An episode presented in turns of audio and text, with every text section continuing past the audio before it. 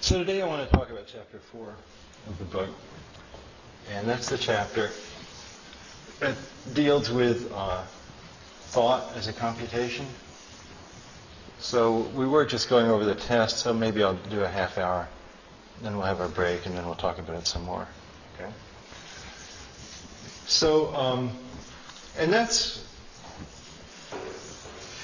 I guess, as humans, that's the, the the issue that we tend to be the most keenly interested in is whether or not the human mind is a computation or what the mind is doing.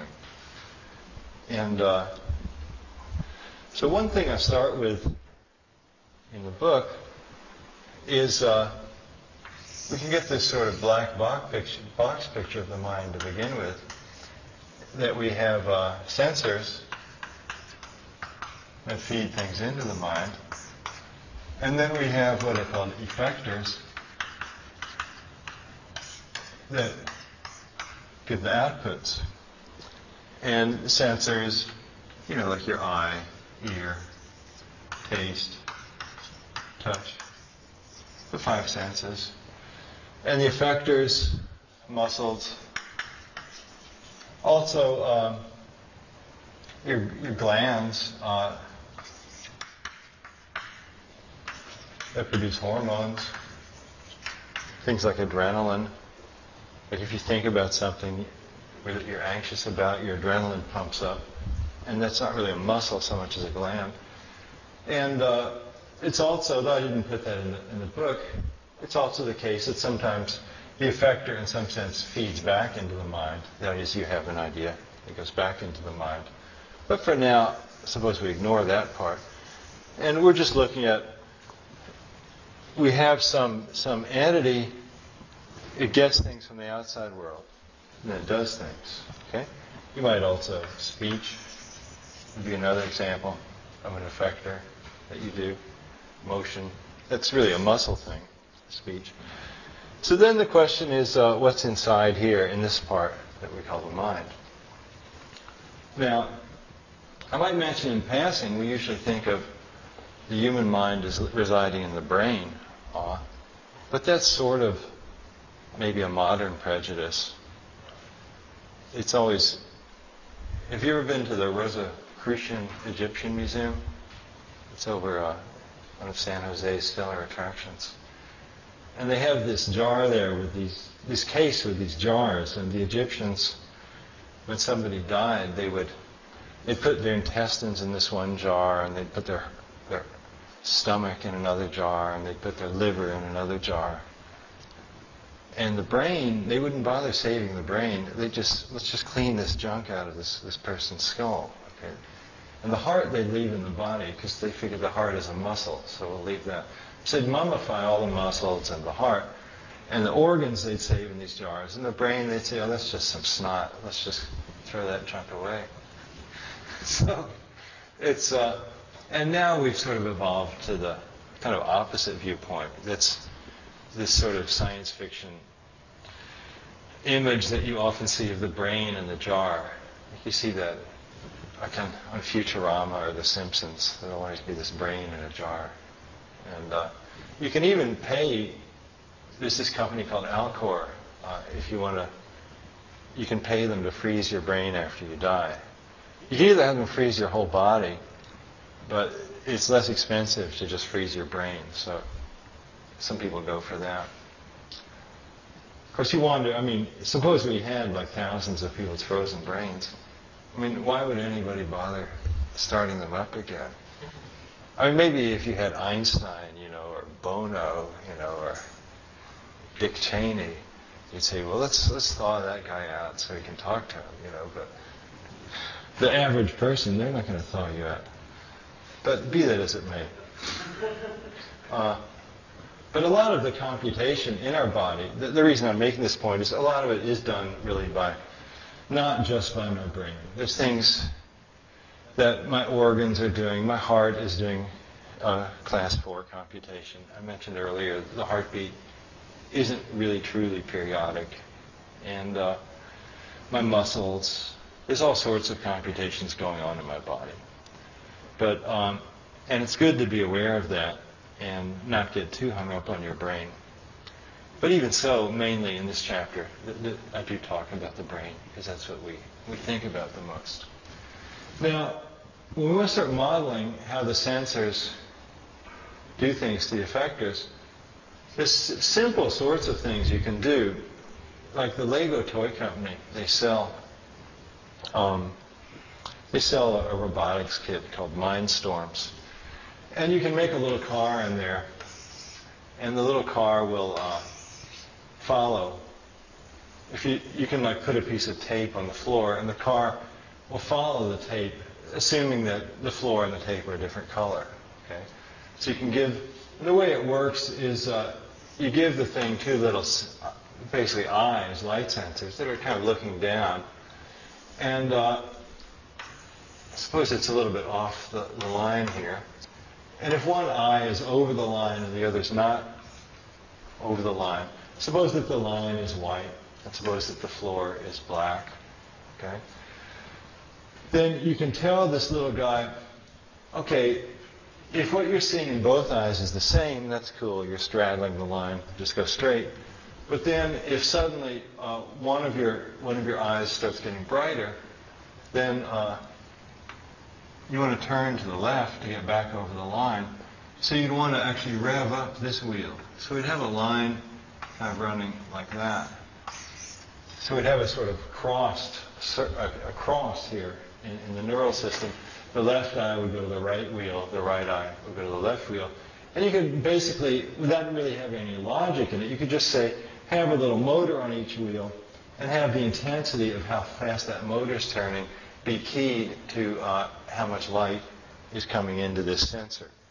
And that would be enough to make the thing straddle a line, assuming you have the, right kind of white on black line. And uh, so things like this are what we sometimes call reflexes.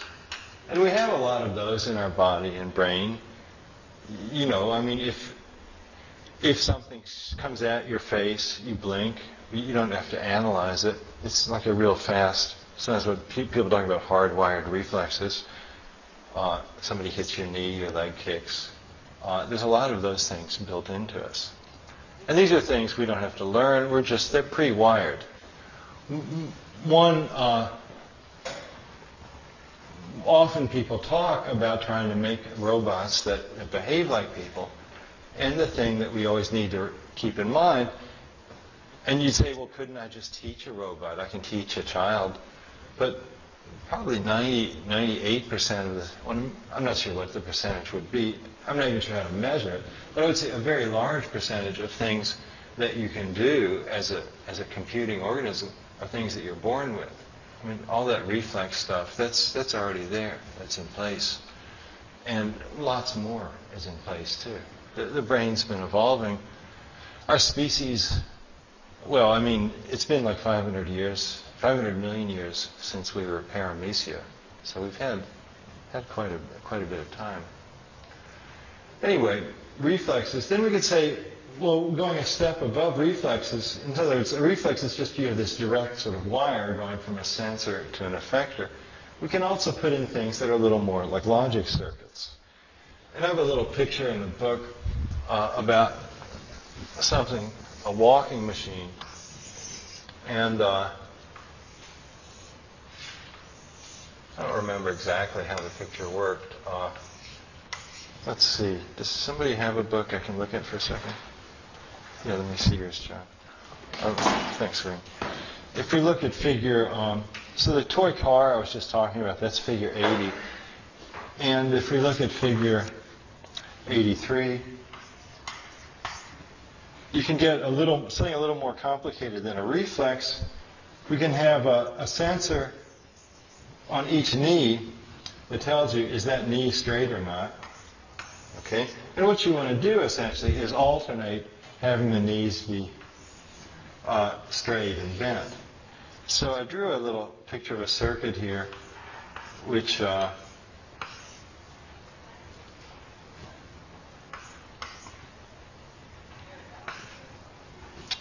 looks like this. And uh, let's see. Looks like in figure 83 there, And uh,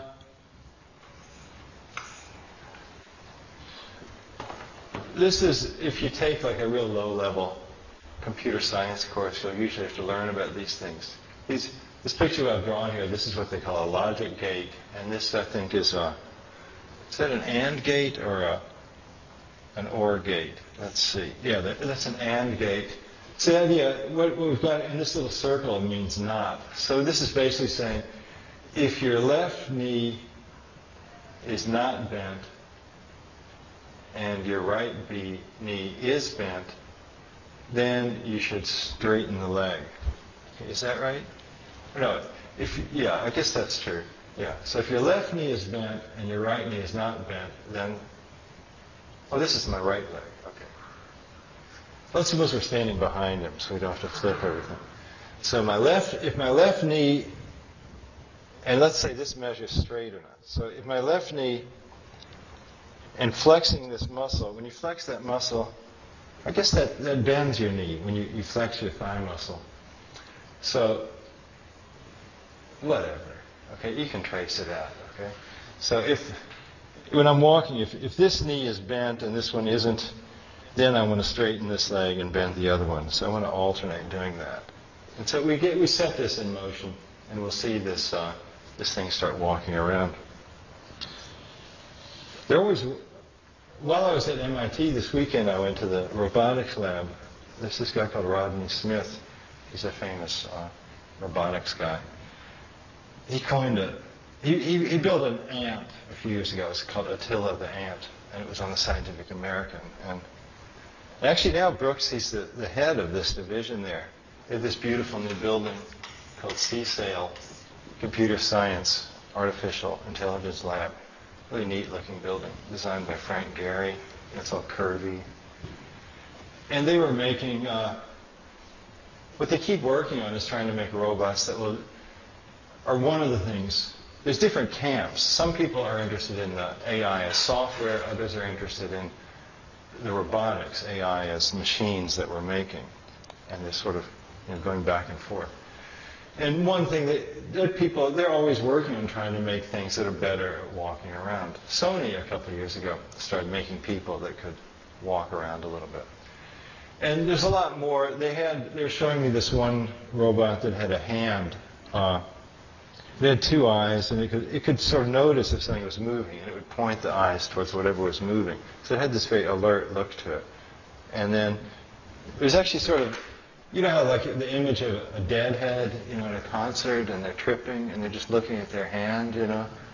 And this is sort of what that robot would do when nobody was bothering it. It would like just be looking at its hands and moving its hand around and learning, learning to watch its hands. Like that was, that's something eye-hand coordination. That's something that we have, but that I guess it's high level enough that if you're a stone deadhead, it can seem like pretty exciting that you can do that. Okay, but this robot's name was, uh, what was his name? Oh, Domo. And it was really nice to t- touch Domo's hand because there are all these springs and muscles. So the fingers, it didn't feel like mean like a robot usually does. The fingers were real kind of gentle to touch, and you could push on them and they'd push back a little bit. It felt very live, and uh, cool. But it's always also it's always when you go to a place like this. I mean, these are the guys they're pretty much at the forefront of making robots, and they're never that far along. it's just you think, well, and you'll read an article about it, and it, but it's it's really still they're just things that are being done by grad students for their thesis projects. I mean, people pretty much like you all that are just you know putting these things together. And it's not like it's not like it's going to happen. It's not like in, a, in six weeks we're going to be, you know, bumped out of our jobs by these guys. Domo doesn't have legs yet anyway. It's just the top of his body there. Just sitting there looking at his hands. But uh, I'm not going to take your job tomorrow. Okay. Uh, now the when we, the thing is, once we get to this idea of having a logic circuit inside a body, then that's where we sort of say, well, let's let's push this. What if we put, after all, if you draw like what's on a computer chip, it's really just a whole lot of these little wires and, and AND gates and OR gates. And we could say, well, maybe that's, that's all that's going on. So then we say, well, where do we have things like that in our body? And of course, the place where we look is at the neurons. And the neurons, they have this quality that they have uh, they have inputs, okay, and then they have uh, they have outputs, okay. So generally, a neuron it's a cell, and there's cells that kind of reach out and have these endings that are kind of sensitive, and then uh, generally speaking, there will be some of these protrusions from the neuron will act as the inputs, and then there'll be one particular protrusion from the cell that acts as the output. And this output is often called the axon, the fiber of it. And these places where, and this would be the axon of some other cell, and where this thing almost touches this thing, this is called the synapse. Okay, it's where you have uh, the ending of one cell's protrusion is almost touching the other cell. And the idea is that a neuron can fire it can send an electrical signal out along its axon. And sometimes it's, it's sort of also a little bit like a chemical signal. It's, it's not exactly, it's just, it's not like it's a copper wire. It's sort of like a bio, bioelectric signal goes out there. And then there's a stimulation that jumps across the synapse. And this stimulation, to some extent, it's electrical, but it also has to do with this thing simply secreting some chemical that then goes across and sticks to the, the synapse. And it's all incredibly gnarly and complex. The more you ever read about the, the physiology of the brain, it's, it's mind boggling. But what we want to do, if we then look at the brain, the brain has this, uh, this sheet on top, they call the neocortex, okay? And the neocortex has a couple of layers. It turns out what's in the neocortex is what they call the middle layer, uh, the upper layer, and the deep layer. Okay, so you've got the upper layer on top, you've got the middle layer, and the deep layer. So that's the sort of stuff that's on top of the outer part of your brain. You know, that sort of white part that's all convoluted. And the idea is the sensors feed, generally speaking, the sensory inputs mostly go into the middle layer, and then these feed something into the upper layer, and then the upper layer feeds back into itself. This is where the computation takes place. It circles around, and then eventually the upper layer sends signals out to the deep layer, and then the deep layer goes and tells the muscles, the glands, your speech organs to do things. Okay? So there's this sort of multiple layered process that's taking place in your brain and again, there's a lot of neurons. There's, what's the number? Uh, it's, is it a trillion? No, I think a trillion's too high. Uh, 100 billion. So not quite a trillion. This, about 100 billion neurons in your brain. a lot of them. And another reason that the brain is complex is that the neurons, they're, they're not that simple. They're actually you know, they have really a lot of internal state. There's all sorts of chemicals in there. The structure is very complex. So kind of a huge amount of data there. But, you know, we're monkeys. We like to fiddle with things. So we say, oh, we'll make one. Okay, we'll figure it out. So what we do, and I'll just tell you this, you're starting to look a little fatigued, so I'll just tell you one more thing, and then we'll take our break. Okay. Uh, what we do in computer science um, and in analyzing the brain is we have something that we also call a neuron, but really it's a neuron in quotes. Okay, and this is your computer science neuron. And this is like a very simple device. We say, uh, we give it some input lines, and uh, maybe uh, input one, input two, input three. Now each input, we put a little weight on that input. So weight one, weight two, weight three. Now these weights normally, we take, uh, we like to take the weights to be real numbers. between 1 and minus 1. We can think of these signals also as being, generally speaking, uh, being between 0. Generally, we think of the signals as being positive. Okay, so the signals, this is going to be positive between uh, 0 and 1. And then uh, what we have in here is some value t that's called the threshold value. And then we have a single output line. And the rule that these things work by is we sum up your inputs. You take my weight 1 times input 1 plus weight 2 times input 2 plus weight 2 times input 3. And I get a sum, okay? And then my output, uh, one way to do the output is just to say if my sum is greater than equal to the threshold, then my output is 1. And if my sum is less than the threshold, then my output, I write OU, so this doesn't look like a 0, then my output is 0. So that's the simplest kind of computer science neuron. And uh, so this is like a lot simpler than the biological neuron. But the hope is, the dream is, that maybe we could hook together a whole lot of these things in a network and it would act like a brain. Okay. So let's take a break now and uh, we'll start up again in about 15 minutes.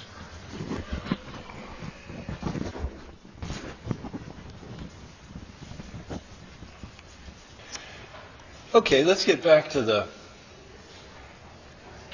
the lecture on chapter 4 of the good book. And uh, we're talking about the representing the brain's doings as a computation. And I was talking about this idea that people notice that the physical human brain or the animal brains, they all are made up of these neurons. And the neurons seem to have the quality that they have inputs and usually one output. And so then uh, computer scientists and cognitive scientists, they idealized and said, well, why don't we just model this by a simple little uh, computer-like object that has uh, some finite number of input lines and a single output line.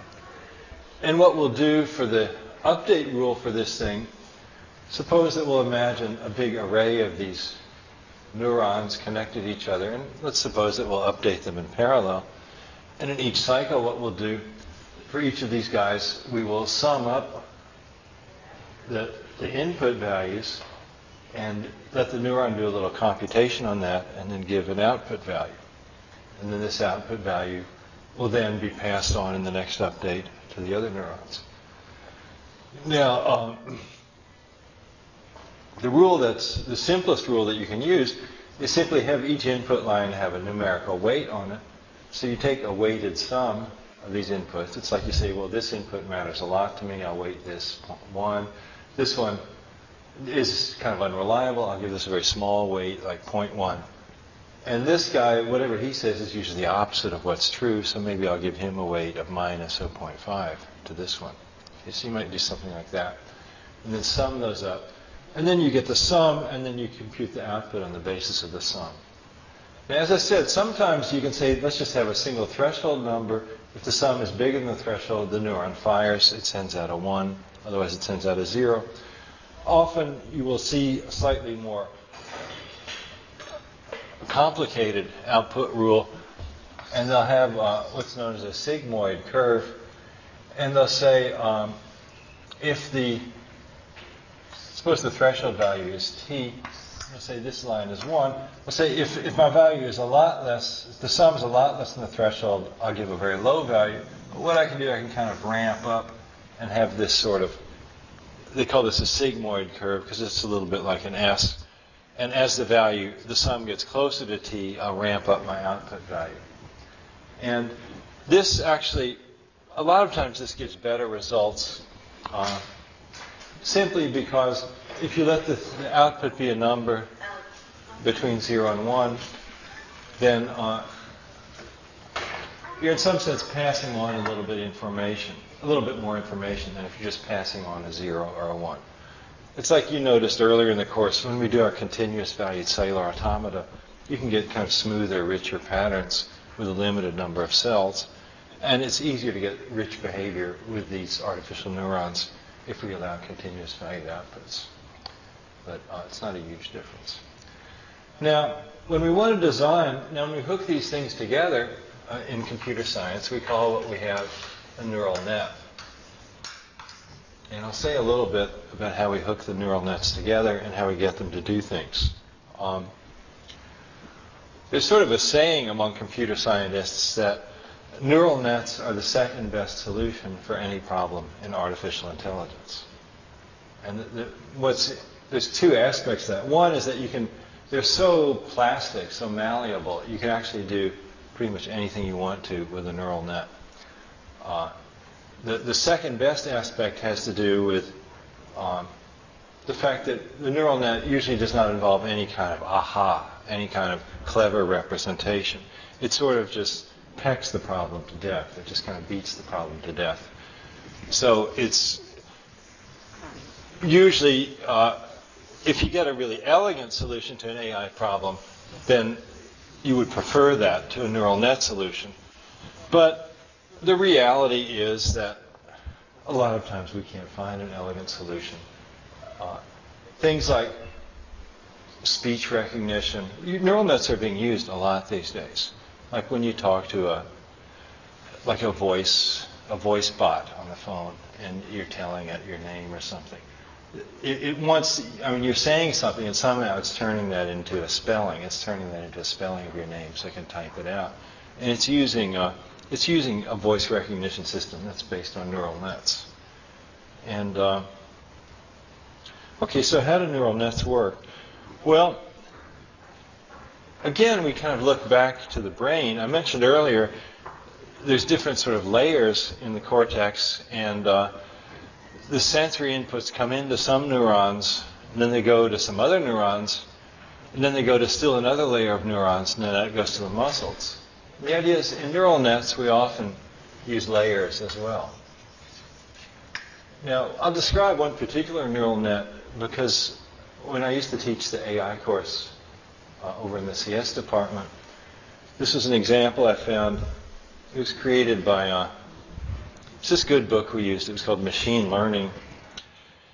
And uh, the author had made up this really nice experiment you could do. He had this big uh, file of photographs of people.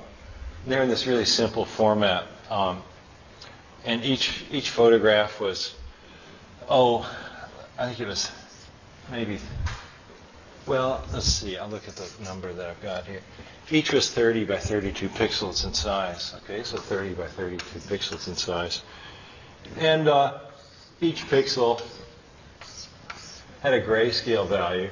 That was basically just a byte. It was a number from 0 to 255.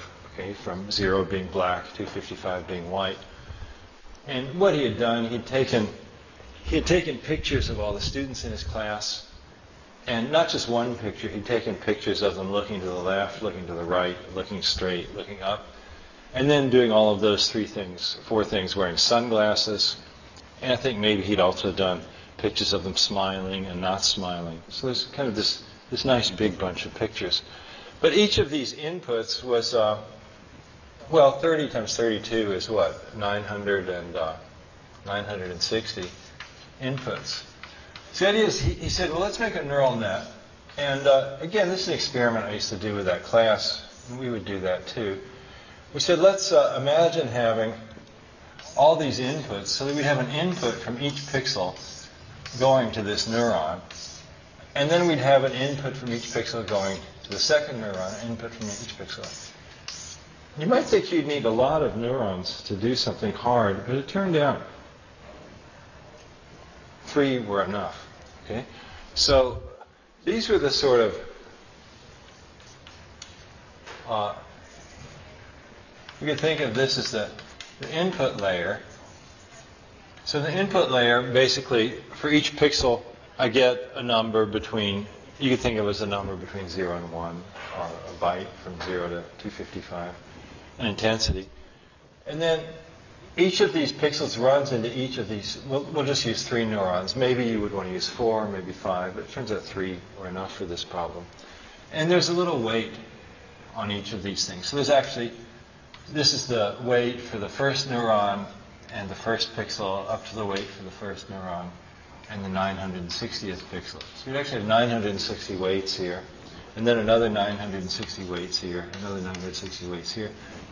And then uh, we would have the uh, system try to decide whether the person you were looking at was smiling or frowning. Okay?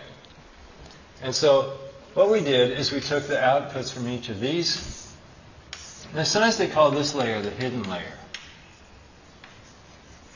Your brain is, sort of the hidden layer. You've got the input layer, you can see that, that's your eyes and your, your fingers. There's the hidden layer, that's what's happening inside. And then there's the output layer, uh, where you're having uh, the outputs that you can see. So we had uh, each of these guys, each of these sort of hidden neurons was then giving, feeding into the output neurons. So then we had uh, nine more weights here. So this would be the, the output weight one, or the output 1, 1, maybe the output 1, 2, the output 1, 3, output 2, 1, output 2, 2, output 2, 3, and so on. So we'd give one of these pictures in, basically as a file, feed all those numbers into these three neurons, then they would compute their output value by summing up the values of all these things multiplied by the weights they would have a threshold value. They would, each would have a threshold value they'd use. They'd compare it to the threshold value. And then I think we used the, the sigmoid output, okay? So then it would give an output, some number would be coming out here between 0 and 1. And that would go to each of these things. And then you'd say, well, look at the value. And I'd say, if this is greater than 0.9, we'll say that it's smiling. If this is greater than or equal to 0.9, we'll say that it's frowning. Okay? And uh, it turns out to be too much to expect it to converge on 1. It turns out it's hard to get the perfect one. But you say if, if the value is quite high, like 0.9, then we'd say that it's neither. And you say, well, what if it says it's smiling and frowning? Well, then that means you're, you're not done yet. Your system isn't working yet. Your weights aren't right. And so the goal is we had like maybe 100 faces. And the idea was to teach this thing so that given the faces, it would always correctly say whether it was frowning or smiling. So the thing is, we've got like 900, 900. We've got something like on the order of 3,000 weights to pick. So we've got the sort of 3,000 real numbers we want to throw in here. Something like 1,000 weights, 1,000, 1,000. How do we figure those out? Well, we're not going to like start writing down numbers and seeing, thinking about it. The whole thing with neural nets is you don't want to think, you don't want to analyze, you don't want to do the aha. You just want to crunch it out. And so what they have is this technique that they've developed, computer scientists, and back propagation.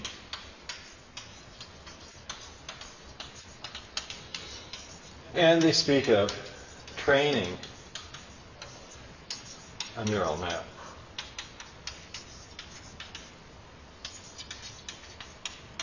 And so,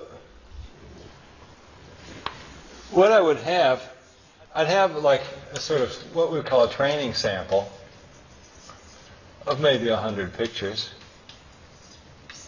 And uh, I'd feed the pictures. So I'd start just with some random configuration of the weights, just throw in some random numbers. I don't want to think, I'll just put in random numbers. Then I, I give it 100 pictures, and each one, and I know for each picture, I've decided this is a smiling picture, this is a frowning picture, so I know that. So I look at its answer, and then if uh, I'd say the answer should be should be 0.9, but it gave me an answer of zero, so that's an error of uh, um, you know it's off by 0.9. So I sum up the errors. So I give it the 100 numbers. I sum up the error term. And then what I do is I say, okay, the error is high, therefore something's wrong with the weights. So then I do what's called back propagating. So particularly, if this one is usually right, then I'll say the weights coming into here are okay. I'm not going to bother with this one. But if I'm getting a lot of false positives and false negatives on the smile, I'll say, okay, these weights are bad. And then I'm going to say, okay, what's coming, what's coming in here is bad. But then you also back propagate. You say, not only is this weight bad, probably what's coming out of this neuron is bad as well. And so then you go back and look at these, and you, you push the error term back. And the way that's done is a little bit tricky and a little bit hard to explain. But the idea is you go back to the system and say, this guy's giving wrong answers. Therefore, this either there's something wrong with these weights or there's something wrong with the outputs of these neurons.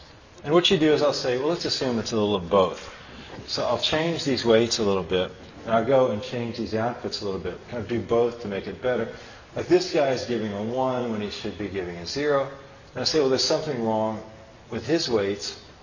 And then I look for each of the pictures, uh, what, what, value, what's it, what it's weighting, and I say, well, you, you ought to be weighting it differently. Okay? And so by doing this, I slowly train the net. And what you can also do, you can do one picture at a time, get it to recognize correctly on one picture, then the next picture, then the next picture and cycle through. Maybe if you train it for the hundredth picture, maybe that's broken for the first picture. So you do it for a while. And surprisingly, it, it does converge, and it converges pretty quickly. Converges, you know, in five, maybe less than five minutes of machine time. Often a lot faster than that. Maybe sometimes it just takes a few seconds. Now, once it's converged, it'll give the right answer for everything in the training sample. But then you want to test if you've really learned anything. So then you get a test sample, and these are other pictures. Okay, so then you give it some pictures that it's never seen before. And that's where you're saying, okay, have you really learned something or not? Because it's like it might have learned to recognize these things by something that has nothing to do with smiling. It might just recognize which order it occurs in, or maybe there's just some little ding here, and it says, oh, the one with the ding in the corner is the guy that's smiling. So then you give it some other pictures and say, can it get it right? And if it does, then you know you've successfully trained it. Okay? So that's, uh, that's sort of what we do with, with training neural nets to do things. Like the post office uses them uh, to recognize when you write your zip code on your on your letter. The post office has something that scans the zip scans your letter and actually is able to do recognizing writing, recognizing speech, recognizing human writing. These are both problems that are suitable for neural net training. Um, another thing worth mentioning here is the architecture of the neural net. This is about as simple as a neural net architecture can be and still do something. You uh, have the, th- the hidden layer with three neurons and the outputs. We could just do a, a single output we could have gotten rid of these and just look at a single output, just have it decide if you're smiling or not. It'd be about the simplest. But you can get more complicated neural nets.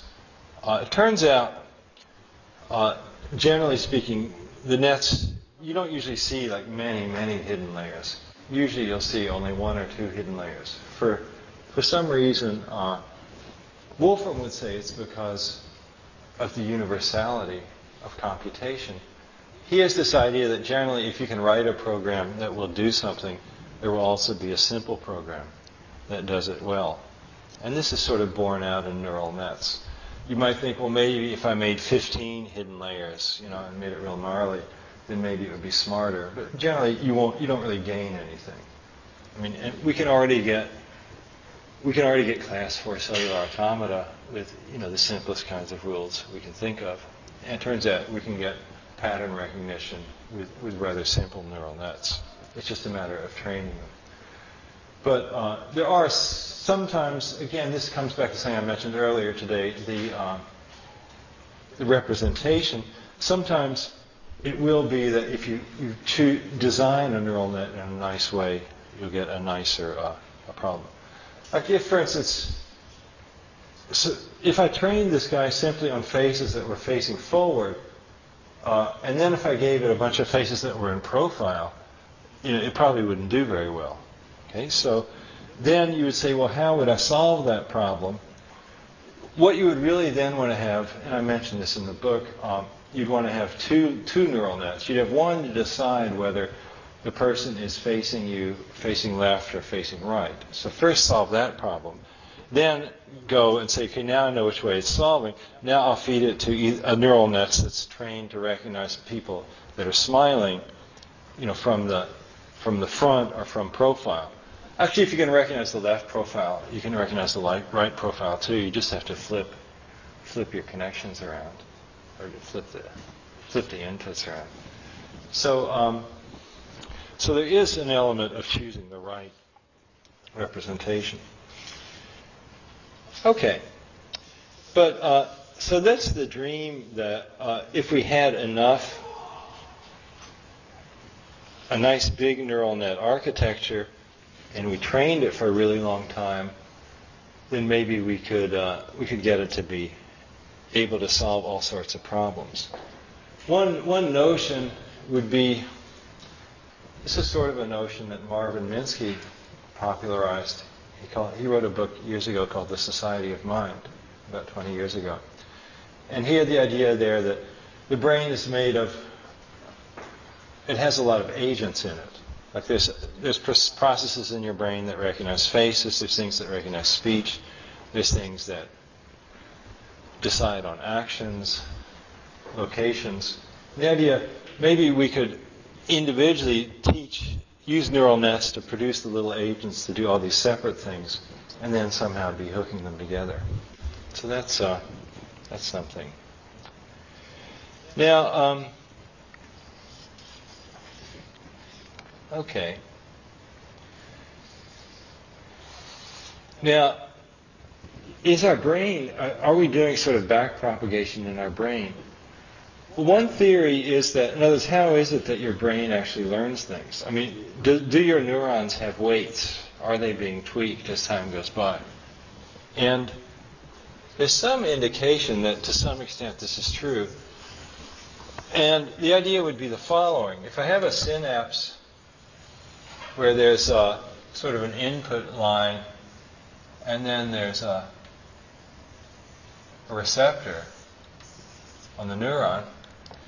What could happen, um, maybe the idea is if it's good for, if there's this input, it's good for this guy to fire. Like maybe this is the thing that notices that a pin is sticky in your hand, then you'd want it to be real good at getting the muscle that moves to, to fire. So you'd want this to be really strongly connected.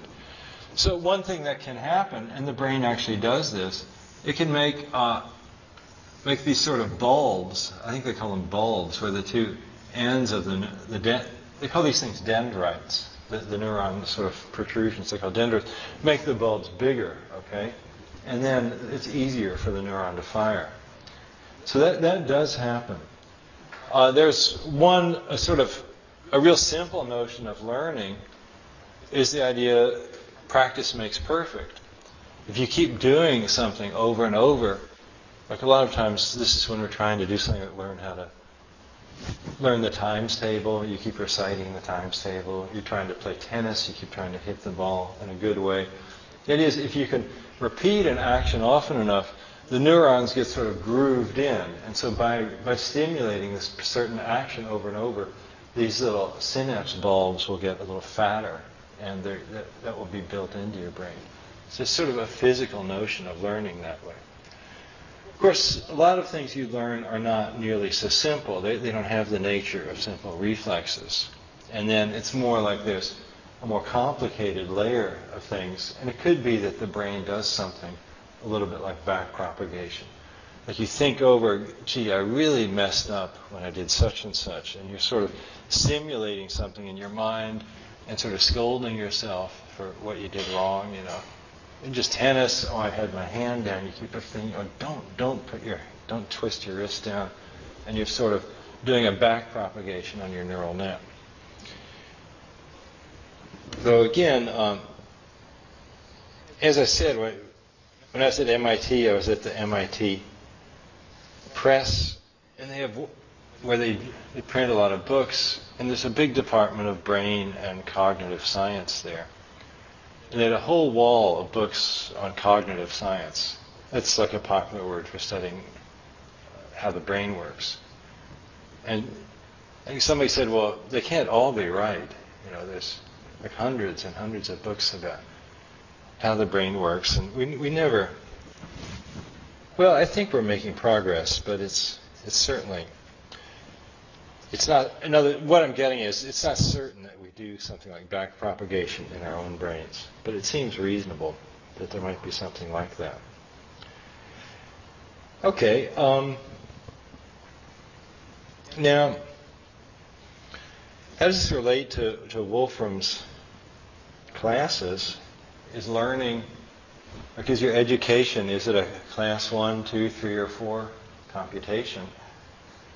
Well, sometimes when you, you sort of learn something and sort of you've got it, like, again, arithmetic is always a good example. I learned that 7 plus 8 is 15. Then that's sort of, I sort of finish that. Then there's other kinds of learning that are more periodic. Um, what would be an example of that? Uh, it's maybe somewhat predictable if you keep seeing the same kinds of problems and solving them in the same kinds of ways. Uh, maybe if uh, there's this, since people that aren't too sophisticated might imagine that there's, you know, some one golden rule you can learn and applies to every situation. I mean, people do try to make up golden rules, do unto others as thou would have them do unto you, or life is suffering, you know, various golden rules we could have. And uh, so if you're in a situation where you can keep using the same rules uh, to get the good answers, that's a little bit of a class two situation. Um, most education, though, is more in the nature of class four. You're sort of exploring knowledge. You're you're on this journey into the unknown. You're sort of pursuing different paths. It's not not clear where it's going to end up. Um, and again, I guess class three, what, what kind of education would that be like? Well, you have completely bizarre inputs coming at you all the time, and you're, you're kind of floundering around trying to adjust to them. Um, okay. Now, we've talked a little bit about learning, is kind of what I've been getting at. I'd like to talk about another way of thinking about what's going on in the brain. And this is the idea that um, a lot of what's going on in our brain is like like you're sitting most a lot of the time we aren't learning anything we're just sitting around thinking okay you're, you're resting you're staring out the window you're just uh, meditating pondering things and uh, there's two two types of thought processes that it seems to me, I mean, on introspection, looking into what I find myself doing, and uh, both can be modeled as cellular automata, or at least I'm sort of prone to seeing things in terms of cellular automata. But the um, the one would be trains of thought, and the other would be thought loops. Now, the CA that's a good example of trains of thought is our uh, is the rule that I've talked about before called Brian's brain. And I didn't bring the projector today. Do you remember what that rule looks like? Uh, I've showed it to you a few times it's it's it has an interesting thing. It has another feature. The reason it's called Brian's brain, the guy who made it up is called Brian Silverberg, uh, and what he was his inspiration here, or maybe he only thought of this after the fact. Maybe he first found the rule and then found the explanation. Uh, he uh, he had the idea that there's, there's something about the neuron that is sort of left out of this, this computer science neuron that we use in the neural net. And that's the fact that our actual brain neurons, after they fire, they, they have a little more state than this. Like this thing doesn't have any internal state. It sort of does the same thing all the time. But uh, he says, well, what if we give the, the neuron a bit of state? So it can either be tired or not tired. And like right after, you know, you get tired of things. Like right right after you've seen something, you know, you've seen a movie, you might not feel like seeing a movie immediately again. Your neurons are sort of tired out. And the idea, his idea was to say, well, let's imagine that we have three states, 0, 1, and 2. And 0 would be the ready state, and 1 would be the firing state, and 2 would be the resting state. And so his idea for his rule is that if your cell, what, what, a, what a cell will do will depend on the value, the present value of the cell, I'll call that C. It'll also depend on the uh, firing sum. Now, the firing sum is going to be how many of its neighbors are firing. Now, by firing, I mean in state one. So you're firing, I'll call it the firing eight sum. So if here's C, and I look at these eight cells around it in a grid, of these, it could be that none of them is firing, it could be that all eight of them is firing. Now, his rule is the following. It says if I'm in state zero, if my firing state sum is exactly two, then I'll go to the firing state. If I'm in state one, and actually in this state I don't care what my firing eight sum is, I'll always go to state zero. If I'm in state two, I also don't care what my firing eight sum is. I'll always go to state zero. So that's the Brian's brain rule. Okay? So if you're in the ready state and you have two firing neighbors, you fire. Otherwise you don't. Okay? And so I might say here, if I'm in state zero and it's not equal to 2, then I go to state 0. So I stay in state 0. So I guess I should put that line in too. Now because of this, uh, the rule lends itself to gliders. And I feel like I've mentioned this before in here, but in case I haven't, let me just do it one more time.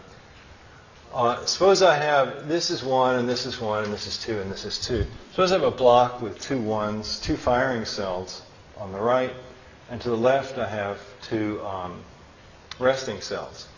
What will happen at the next update is uh,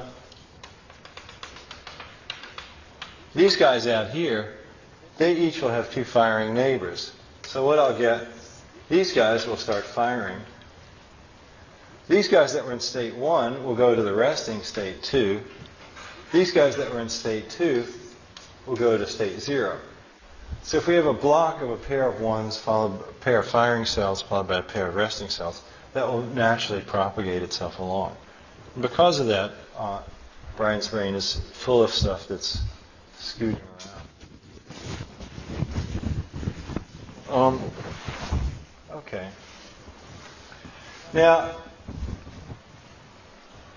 when I watch it, it does seem to me, it's a little bit, reminds me a little bit of thoughts rushing around in my head. I mean, a lot of your brain, when you sort of kind of watch your flow of thought, which is, uh, people that do meditation often talk about trying to watch your thoughts. And something that happens when you try to watch your thoughts is you'll get attached to a thought. And then you'll sort of forget that you're trying to watch your thoughts. Because I'll say, you know, I'll be going along watching the flow of my thought, and then suddenly there'll be something that worries me, and then I'll get into worrying about it. And that's a different process. That is more of a thought loop. Okay, that's so there's sort of the thought trains and the loops. The loop is when you worry about something, you think the same four or five things over and over. If like, uh, suppose you're you're overdrawn at the bank you're going on thinking, you think about money, you think about the bank, you think, what are they going to do to me? You know, are, are, Are they going to cancel my account? Where am I going to get money? I'm overdrawn. What are they going to do to me? Are they going to cancel my account? And you just sort of circle around these concerns. And usually that's something, it's not necessarily the most pleasant thing to be doing. It's, generally speaking, any thought loop. I guess if you can be in a thought loop, I'm happy. Boy, I'm happy. You know, if you could just be in that kind of a loop, that's nice. But uh, human nature is such that the, the things that we tend to get into loops about tend to be more. We spend, I don't know, at least half our waking life in these loops. Now, I bring this up again. I'm talking about a lot of what is in your mind is just natural, these sort of glider like streams of thought. And I was saying it's a little bit hard to notice them. Well, it's not hard to notice them, but it's hard to watch them for very long because what commonly happens is some thought comes along that triggers some thought loop, some concern, and then you, you kind of forget about watching your thoughts and you go back to, to wanting something or worrying about something or regretting something. And then uh, you, you lose sight of the train. Not that that's necessarily a bad thing, though if you're trying to meditate, then you might say, well, then, gosh, I'm not good at. You'll, you'll, you'll worry about something for a while, and then say, whoops, I was worrying. You'll say, gee, I'm not good at meditating, and then maybe you'll worry about that. Okay, so it's, uh, but it's, it's nothing really wrong about that we do this. It's just a phenomenon that happens. Okay. So there's the glider-like flow of thoughts. The other thing, as I say, is the, the loops. And I think a really good example of a process that seems like that is our, our friends, the Zhabotinsky scrolls. Because if you look at a CA that's running a scroll, you just see it kind of doing this this spiral just is sort of endlessly turning here. This sort of this loop is kind of endlessly stimulating itself, just pulsing, pulsing, pulsing.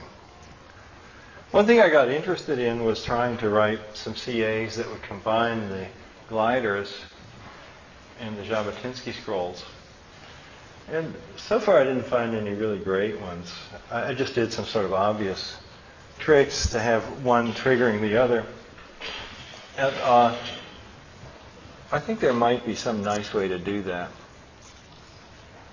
Okay, but um, anyway, the point is here we're thinking in a more metaphorical way now here. We're not really talking about trying to make a neural net that can read or, or recognize faces. We're just saying what what does it feel like? Philosophers like to use the word phenomenology. It's a great philosophy word. Sounds so cool. I like that word. Phenomenology. And that's like it's the study of study of your sensations, the study of what you what you what you perceive about the world, the study of how things look to you. And so I'm sort of talking here about the phenomenology of the mind. There's a famous book with that title, The Phenomenology of the Mind. And we're saying what is what is it like in, in my head? What am I seeing in there? And I'm pointing out that the, the two two kinds of things that I see is the uh, thought loops and the trains of thought. And that in itself is, is in a way it's obvious, but then if I start modeling them as cellular automata, it somehow seems a little more, to have a little more content. I'm saying it's a little bit like seeing CA gliders and a little bit like seeing scrolls. Here again, we could say, well, is, is what's going on in my brain class 2, class 3, class 4? And usually, class 1, again, means coming to a conclusion and being done. And that, as long as you're alive, that never really happens. You, you come to conclusions about certain limited problems, but your overall, your, your brain keeps going. So then the question is it class 2, class 3, or class 4? And when you're in, uh, this would be, er, earlier today, I was discussing the test, and I was asking for examples of different styles of thought that are similar to class 2, class 3, or class 4. And uh, something I, I should have mentioned earlier, but I didn't think of it.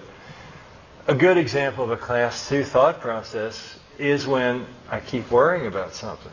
Like if one of your loved ones is sick, you just keep thinking about them. You know, are they okay? You know, should I call the doctor? Are they okay? You know, you just go around and around, and you don't get anywhere. And that's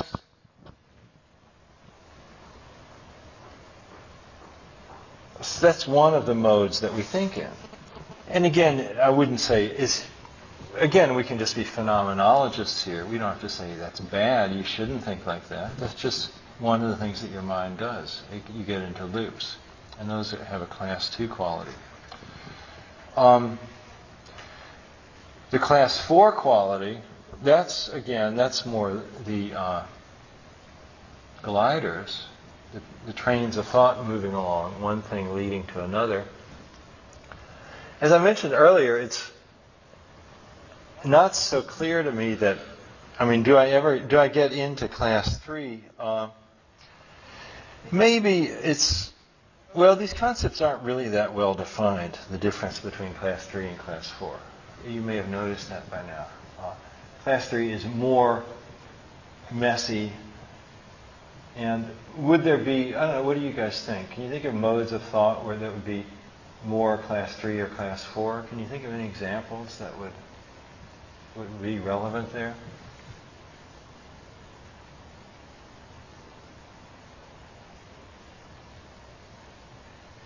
Well, depends on how, how long, what kind of period of time, what the time, duration of time you're talking about. If you're, Let's say a minute. if you say for a year, oh, okay. For a minute, Yeah. uh,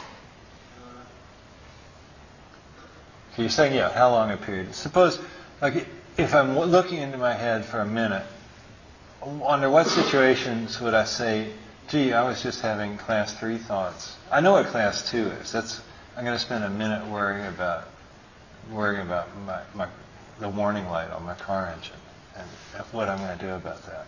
Okay, so I know how class two feels, but class three and class four, what, what, how would that feel different?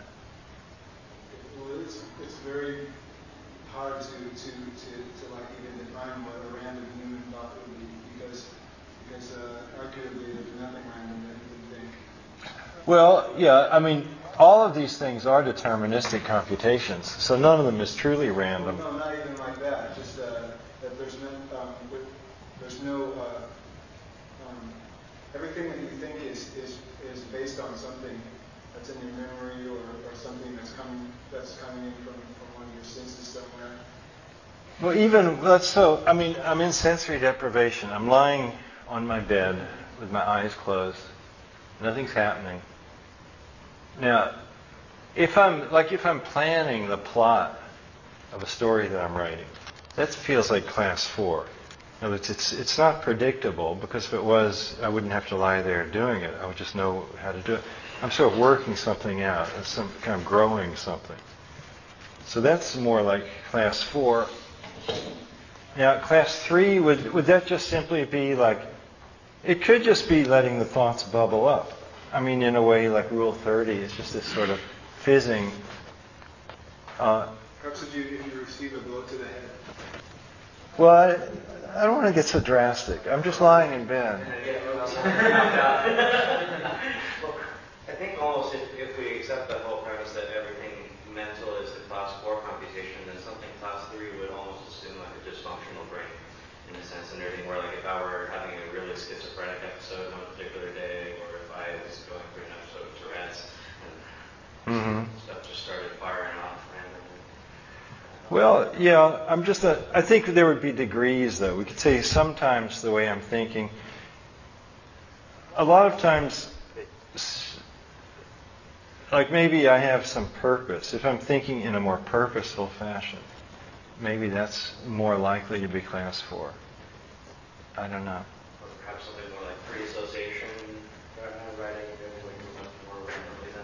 Yeah, maybe if you're deliberately letting, you know, like you're dropping off to sleep and things are just popping into your head and you have no no reason, that would be more like class three. I feel like for me, I get kind of class three thoughts when I'm trying to think about something. I only let go of this one thing. Mm-hmm. My mind will immediately try to think about everything, but mm-hmm. always keep like thinking, I don't know, I think about this, I think about this. Uh-huh.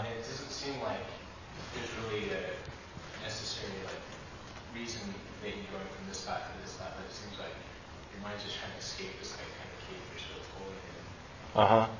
That's an interesting point. Yeah, if you try to, if there's one thing you're trying hard to think about, and yeah, our minds don't like to be told what to do, so right away a lot of other things will boil in. So it's a, like inspiration when you're trying to create something and you get unexpected ideas. I mean, those are a little bit kind of like class three things boiling up at you. It's not so much that you're. No, sometimes we have the idea that we have logic and we have inspiration, or you know, there's the, the rational mind and the the sort of more creative mind. Um, so maybe you might say when, when you move thinking a little more logically and rationally, maybe that's more like class four, and when you're opening yourself to inspiration from the muse, that could be a little more like class three.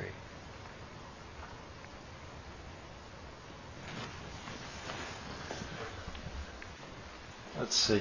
Maybe I've lectured long enough today. You are starting to look sort of exhausted. Um,